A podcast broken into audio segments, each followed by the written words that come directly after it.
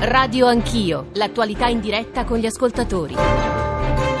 Cominciano ad arrivare messaggi degli ascoltatori eh, sul Partito Democratico, sul ruolo dell'opposizione, su come si dovrebbe fare opposizione, domande su quanto sia unito o diviso il Partito Democratico. Ovviamente tutto ciò avviene eh, all'indomani eh, della direzione, una direzione molto attesa e che era stata preceduta obiettivamente, credo, da molte divisioni interne seguite soprattutto alle scelte per la segreteria da parte del segretario eh, Nicola Zingaretti, ma anche alla questione relativa al CSM e al ruolo eh, di Lotti. Noi stamane cercheremo di fare il punto su, uh, sul uh, Partito Democratico, su quello che sta accadendo, sulle prospettive dell'opposizione stessa, con eh, figure più diverse tra giornalisti e dirigenti del partito stesso, ma come ogni mattina abbiamo bisogno delle vostre domande, delle vostre riflessioni, insomma di quello che dir, vorrete dirci per incrociarlo poi con quello che ci risponderanno, eh, ci risponderà anzitutto il capogruppo del Partito Democratico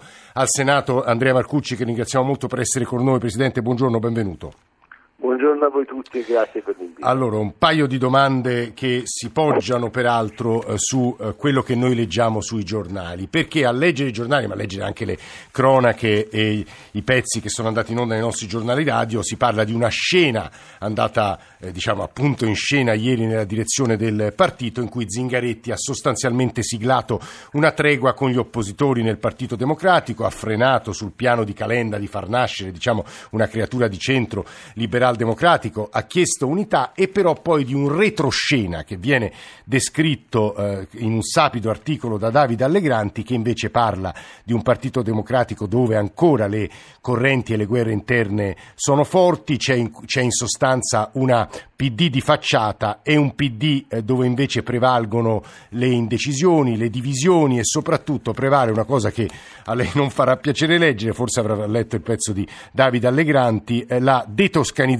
del partito. Cito testuale, c'è un'altra cosa che voglio dirti, era uno dei dialoghi forse intercettati da Allegranti, che credo sia il vero, il grande merito di questa segreteria del PD è che non ci sono i toscani, ti rendi conto? Cioè nessuno che dice, vabbè, io non lo so dire, mi perdoni Marcucci, la mia mamma, il mio babbo, passami passami la carne, passami la carta, in realtà è cambiato completamente il quadro eh, dirigenziale del partito. Ora Andrea Marcucci, al di là di questi aspetti sono più aneddotici che seri, ci sta una questione che le domandiamo subito anche perché la chiedono gli ascoltatori. Il partito è diviso o unito o no?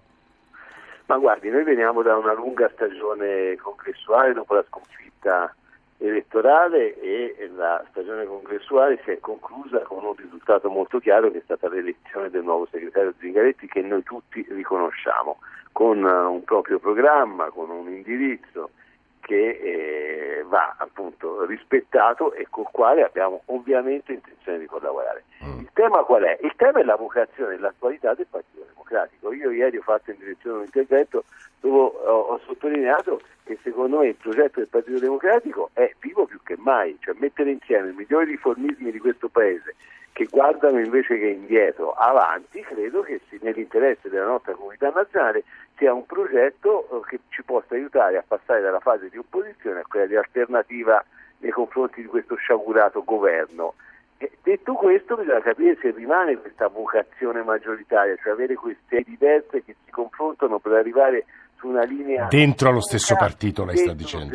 Vocazione maggioritaria vuol dire proprio questo. O invece se è ripartita la stagione per creare partitini di centro, di sinistra che si alleano sotto l'ombrello di un partito democratico che in realtà non ha più questa vocazione. Noi siamo per la prima ipotesi e ieri l'abbiamo sostenuta con grandissima forza. Noi riteniamo che ci siano le possibilità, una dialettica interna, ma di mantenere quella vocazione maggioritaria, di fare un progetto unico, di guardare verso la modernità e di lavorare insieme. Scusi cioè, Presidente, ma l'ipotesi del partito di Calenda è tramontata o no? Perché anche qui a leggere giornali retroscena non si capisce. Ma io credo che non ci sia mai stata.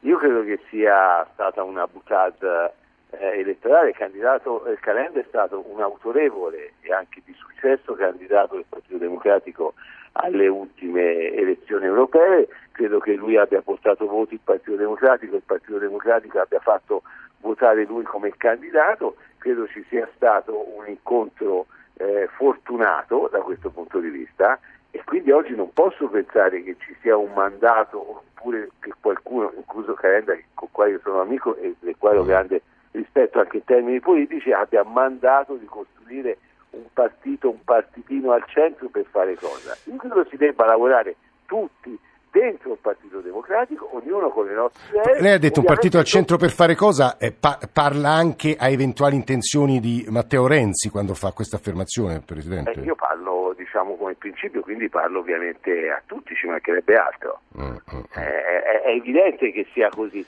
Detto questo, in effetti sì, eh, Zanda, Gentiloni, Zingaretti mi sembra che eh, nelle stanze che contano del PD si parli molto più romano. Eh. Presidente, a questo proposito... Alla, alla, alla, alla, toscanità che non si sente più. Però noi facciamo la nostra partita, le nostre valutazioni che sono tutte improntate a dare un contributo serio al Partito Democratico e le devo dire una cosa però, eh. che alle ultime elezioni amministrative eh, la Toscana con il risultato particolarmente significativo di Firenze, la cioè, lei dice l'unica che ha resistito. La riconquista mm. di Livorno perché quando Livorno è passato ai 5 Stelle ha avuto diciamo, giornali interi che hanno dedicato giustamente a questo mm. evento storico. Cioè, eh, Livorno è una città che ha anche un valore simbolico. Certo. E oggi Livorno è tornata in mano al Partito Democratico e quindi evidentemente il Partito Presidente, Democratico toscano sta reagendo in maniera... Ho però un'ultima domanda che poggio su un messaggio di un'ascoltatrice e su un'intervista che c'è oggi sul Fatto Quotidiano mi sembra molto interessante. Carla scrive, buongiorno, mi chiedo cosa stia aspettando il Partito Democratico nell'era post-Renzi a schierarsi a favore delle politiche sociali proposte dai 5 Stelle. Perché lasciare il Paese in balia di Salvini? Vogliamo lavorare per l'Italia o continuare a scondino? È o non è il Partito Democratico un partito che si occupa dei più deboli? Lo dico perché Vanda Marra, e peraltro tra poco sarà con noi, intervista Peppe Provenzano che nella segreteria nuova di Zingaretti ha la delega al lavoro che dice eh, in sintesi il Jobs Act va ridiscusso e l'ora della discontinuità. E di fronte a queste cose, Presidente Marcucci, lei come la mette? Ma io credo che le valutazioni fatte dalla, da questa persona, queste domande sono interessanti, ma, sono interessanti ma vanno approfondite. Cioè, il nostro problema, per esempio, sul reddito di cittadinanza è che c'era una legge fatta bene, non finanziata a sufficienza, che era il reddito di inclusione, invece i 5 Stelle hanno voluto mettere una bandierina che era una bandierina che alla fine andava nella direzione opposta di quella che vogliamo noi, eh. che è quella del lavoro, di mettere al centro delle politiche di governo il lavoro. La nostra logica... E quando Provenzano dice Jobs Act va cambiato, va tolto, va eliminato? Ma guardi, io credo che tutte le leggi dopo qualche anno debbano essere necessariamente riviste, ah. compresa l'applicazione, valutata e eventualmente fatta una modifica. Detto così non mi dice niente, bisogna che mi spieghi esattamente. Io credo che il Partito Democratico ha molto eh, collante proprio rispetto al mondo del lavoro, al fatto che il lavoro va creato, va generato, è quello che dà dignità alle persone, bisogna dare dei supporti, degli incentivi, bisogna creare i meccanismi per cui ci sia un cuneo fiscale dove le imprese spendano meno e i lavoratori guadagnano di più. Quindi lei dice che bisogna mettersi attorno a un tavolo a discutere. Scusi, eh. Il Movimento 5 Stelle è responsabile delle politiche di questo governo esattamente come lo è la Lega perché tutti gli sciagurati progetti di legge che sono stati trasformati e approvati in Parlamento sono stati votati con i voti del Movimento 5 Stelle e della Lega, quindi gli elettori che continuano a confondersi e a difendere l'uno o l'altro sbagliano radicalmente il disastro nel quale siamo, la crisi nella quale siamo sono responsabilità del Movimento 5 Stelle e della Lega esattamente allo stesso modo. Presidente, 30 secondi sono sufficienti parole di Nicola Zingaretti sul caso Lotti? Allora, io credo questo, che nella vita di un partito non, eh, non, c'è mai una risposta definitiva, c'è un processo e soprattutto c'è un metodo di confronto. Io credo che il dialogo interno che c'è stato ieri in direzione con il segretario uh, Zingaretti, con la maggioranza, io faccio parte di quelli sì. che hanno perso il congresso, sì sia stato un buon metodo. Io credo che se si lavorerà con questo metodo, se il confronto tra partiti e gruppi parlamentari... Lei dice si potrà andare avanti uniti. No, si, può, si può andare avanti sì. e si può appunto lavorare per creare non solo l'opposizione a questo governo, ma un'alternativa da proporre al Paese. Andrea Marcucci, capogruppo del Partito Democratico al Senato, grazie per essere stato con noi in questa parte di Radio Anch'io. Stavo leggendo tra l'altro i messaggi che stanno arrivando, ora cercheremo di dare corso alle parole degli ascoltatori, eh, parole eh, di Marcucci eh, che sono state ascoltate anche da Vanda Marra che io ho citato poco fa per un'interessante intervista a Peppe Provenzano sul lavoro, sull'articolo 18. Vanda, buongiorno, benvenuta. Buongiorno, ciao, grazie. È un'unità di facciata, è un'unità che serve soltanto, che, insomma, un'unità per la paura del voto eh, o, o in realtà sotto traccia, come scrive Allegranti, ci sono forze che tirano da varie parti. Vanda. Beh, diciamo che l'unità del Partito Democratico è sempre stata di facciata e questa volta non fa eccezione. Eh, è un'unità dovuta sostanzialmente a due debolezze, secondo me nel senso che da una parte Nicola Zingaretti non, ha fatto, in realtà avendo fatto una segreteria molto diciamo, a sua immagine sì. o comunque molto diciamo, rinnovata, questo è un dato di fatto, ha abbastanza eh, tracciato un primo solco rispetto a quello che è stato il corso renziano, però poi non ha condannato eh, Luca Lotti fino in fondo, ci ha parlato di inopportunità politica ma non ha voluto affondare, non ha, eh, non, non, è, non ha portato ancora nulla alle estreme conseguenze, ha fatto un primo passo appunto verso una cosiddetta derenzizzazione, dall'altra parte tutto quello che è, eh, che è l'eredità del renzismo non sa cosa fare perché eh, un anno e più Matteo Renzi ha, ha accarezzato l'idea di una scissione di un partito suo che non è in grado in questo momento di fare perché lo spazio al centro è poco e forse potrebbe essergli sbarrato da Carlo Calenda. Sì allo stesso tempo la corrente di Luca Lotti. Di, di, qui, di qui, Vanda, sono diciamo, un po' questioni eh, politichesi, ma insomma aiutiamo gli ascoltatori sì. a capirle, poi spesso sì, ne sanno sì, più di noi. No, no, spesso ne sanno più di noi. Di qui eh, anche a leggere in retroscena dei giornali eh, la decisione di Renzi eh, di, no, di mh, mm, spuntare sull'unità perché appunto ha paura che gli scappino pezzi di partito e anticipino le sue eventuali mosse?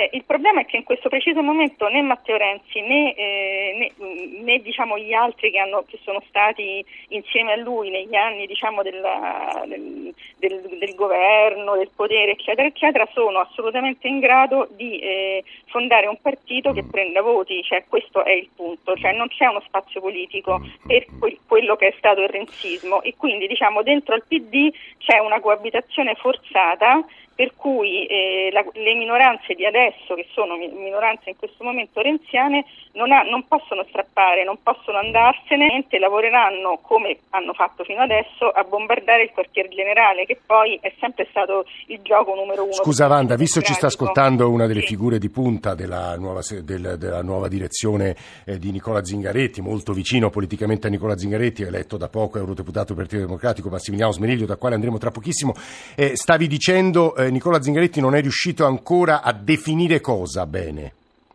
non è riuscito ancora a definire bene il profilo del nuovo Partito Democratico, appunto per esempio come mi diceva Peppe Provenzano nell'intervista di oggi, lui dà una serie di linee guida che dice portare il PD più a sinistra sul lavoro, eh, sull'attenzione diciamo, alle, alle periferie, a mondi che in qualche modo il Partito Democratico si è perso guardando più verso il centro, però Nicola Zingaretti finora ancora non ha chiarito definitivamente qual è la sua direzione e qual è la sua agenda. E che cosa fare con l'eredità di Matteo Renzi e del renzismo? Terrorismo, questo ci stai dicendo. Esatto, eh, sì. Bandamarra Fatto Quotidiano che sta parlando, un WhatsApp audio e poi andiamo da Massimiliano eh, Smeriglio e da Guido Staffieri. Ecco il WhatsApp audio. Io non capisco perché il Partito Democratico continui con queste scaramucce interne. Hanno appena eletto il nuovo segretario e invece di dare un'immagine coesa si fratturano in continuazione su qualsiasi cosa. Se non andava bene questo segretario, potevano dirlo sin dall'inizio e formare un nuovo partito. Marcucci poco fa ai nostri microfoni ha detto noi riconosciamo eh, il nostro segretario e ci sono in realtà la, eh, il partito deve restare unito, le ragioni di questa unità poi sono le più diverse, ora non è il caso di analizzarle tutte, però sono stati posti mi pare dei nodi, soprattutto da Vandamarra, che, ai quali vorrei che insomma, desse una risposta se, se vuole crede Massimiliano Smeriglio. Buongiorno Smeriglio, benvenuto. Buongiorno, buongiorno a voi. Partito unito sulla scena e non nel retroscena o partito sinceramente unito? E poi Nicola Zingaretti, quando riuscirà a sciogliere quei nodi di cui parlava Vandamarro, onorevole? Ma intanto Nicola Zingaretti è segretario da pochi giorni, insomma da tre mesi, ha dovuto affrontare le primarie, le ha vinte bene, ha portato a votare 1.600.000 persone, ha affrontato le europee portando a casa la pelle, cioè invertendo la tendenza rispetto al risultato elettorale disastroso di un anno prima e ha affrontato le amministrative in un chiaro scuro in cui alcune città sono tornate al centro-sinistra e in cui ci sono state delle gravi battute d'arresto. Quindi in realtà eh, si comincia ora una nuova stagione, una nuova storia. Io francamente insomma, faccio fatica a rincorrere spettri e fantasmi. E noi dobbiamo immaginare un grande campo democratico come per capirci, io faccio sempre l'esempio del Partito Democratico americano dove dentro ci sono le anime più diverse, diverse da, da, dalla Hillary Clinton e Nancy Pelosi da un lato al sindaco di New York la Ocasio Cortez fino a Sanders dall'altro, un grande campo democratico perché hanno un problema, e cioè hanno una destra estrema rappresentata da Trump che è il loro vero competitore noi più o meno abbiamo una situazione simile, noi non abbiamo davanti una destra liberale, conservatrice, normale, europea, abbiamo oggi in Europa e quindi in Italia una destra estrema, eh, feroce, che costruisce ogni giorno un capro espiatorio per, per buttare la palla in tribuna e che sta mettendo il paese dentro un cul-de-sac e un isolamento anche europeo eh, clamoroso e quindi io penso che bisogna cambiare sì l'agenda sociale, peraltro è il punto che abbiamo portato anche alle europee. Il salario minimo europeo. Eh, però ci sono alcuni temi che sono, questo glielo dico Smeriglio perché sono gli ascoltatori sì. a scriverlo, alcuni temi del Movimento 5 Stelle che sono veramente vicini ai vostri, dicono perché allora non guardate più esplicitamente lì? Ma noi dobbiamo guardare ai punti, se sul salario minimo si può fare un lavoro diciamo comune di convergenza, io sono contento perché saranno contenti gli italiani che portano a casa un salario dignitoso come sta avvenendo in Spagna. Pedro Sanchez, il segretario del Partito Socialista Spagnolo, ha vinto le elezioni dicendo in Spagna sotto i 900 euro non si, mese non si lavora, è sfruttamento. Se su questo c'è una convergenza parlamentare, come avviene in tutti i parlamenti del mondo, ben venga, si discuta nel merito del salario minimo, eh, si discuta della tassazione sulle grandi multinazionali, cioè io penso che dobbiamo cambiare l'agenda sociale, non il risico di chi parla con chi. Io penso che se su questioni sociali ci, ci, ci siano poi, ci possano essere convergenze in Parlamento, penso all'indennità di disoccupazione Quelle si può, ci possono essere in sostanza. Sono punti, mm. Son punti che noi abbiamo portato nel programma europeo che vincolano peraltro No, il Partito sì, Democratico e tutti gli eletti del Partito Democratico. Tra l'altro, Smeriglio, ora la, la, fermo solo un secondo, è una questione insomma, noi trattiamo con una certa delicatezza perché riguarda casa nostra, la nostra azienda, ma adesso eh, in Commissione di Vigilanza c'è appena stata una convergenza su, tra Movimento 5 Stelle e Partito Democratico, insomma se ne parlerà immagino più avanti all'interno di alcuni eh, giornali radio. Eh, la voce di Guido Staffieri è la voce dei giovani, perché è il segretario dei giovani democratici della capitale, ricordo diverse dirette quando parlavamo del Partito Democratico Democratico eh, alla vigilia del, della sfida per il ruolo da segretario qualche anno fa o alla vigilia di decisioni importanti e ricordo anche lì emergere delle anime molto animate, poi con la forza e anche l'energia giovanile. Prima di sentire la voce di Staffieri però un altro WhatsApp audio, eccolo. Sono un'elettrice del PD. Alle ultime elezioni europee io ho dato il voto perché c'era in ballo molto, ma dubito di continuare a votare un PD che a mio parere non ha una visione, non ha una prospettiva e cammina guardando indietro. Messo così, diciamo, una condanna talmente secca che è difficile anche replicare. Eh, Guido Staffieri, segretario Giovani Democratici della Capitale, lo sguardo appunto di chi è più giovane e guarda un partito che a leggere i giornali e a leggere anche quello che gli ascoltatori ci scrivono appare eternamente diviso. Qual è Staffieri? Allora, intanto buongiorno a tutti. Buongiorno. Secondo me ci sono due due fattori molto importanti. Eh, ieri secondo me per esempio la, la direzione che c'è stata eh, doveva, avrei, avendola vista avrei voluto fosse in streaming perché quando il nostro partito diciamo, si mette a discutere per ore del bene del nostro paese si vede che le divisioni sono molto meno di quelle che vuole far vedere diciamo, un certo giornalismo, comunque il, il, mondo che ci vede avrebbe capito che, sarebbe, che la cosa che vogliamo di più è il bene del nostro paese.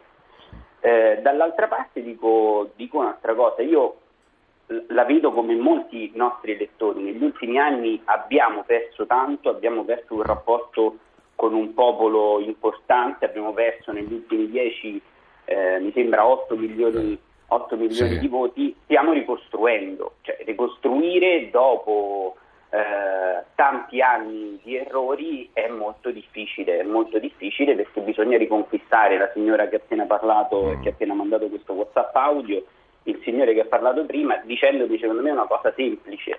Siamo sembrati dalla parte di alcune elite, oggi vogliamo tornare a rappresentare loro. E io lo penso, la penso così.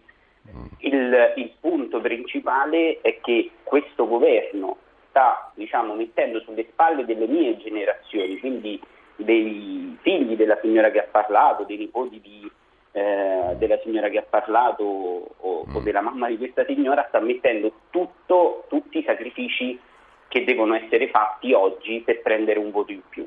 Mm. L'unico partito, l'unico argine a questo governo che è disposto per avere oggi potere a eh, scaricare sui più giovani de- i destini peggiori è il Partito Democratico. È ovvio che c'è bisogno di un po' di fiducia e di un po' di tempo. Io spero che avremo la forza di, eh, ovviamente vedremo che cosa accadrà nelle prossime settimane. Guido Staffieri, Massimiliano Speriglio, Vanda Marra, Andrea Marcucci, grazie a tutti coloro che hanno animato questa parte di Radio Anch'io.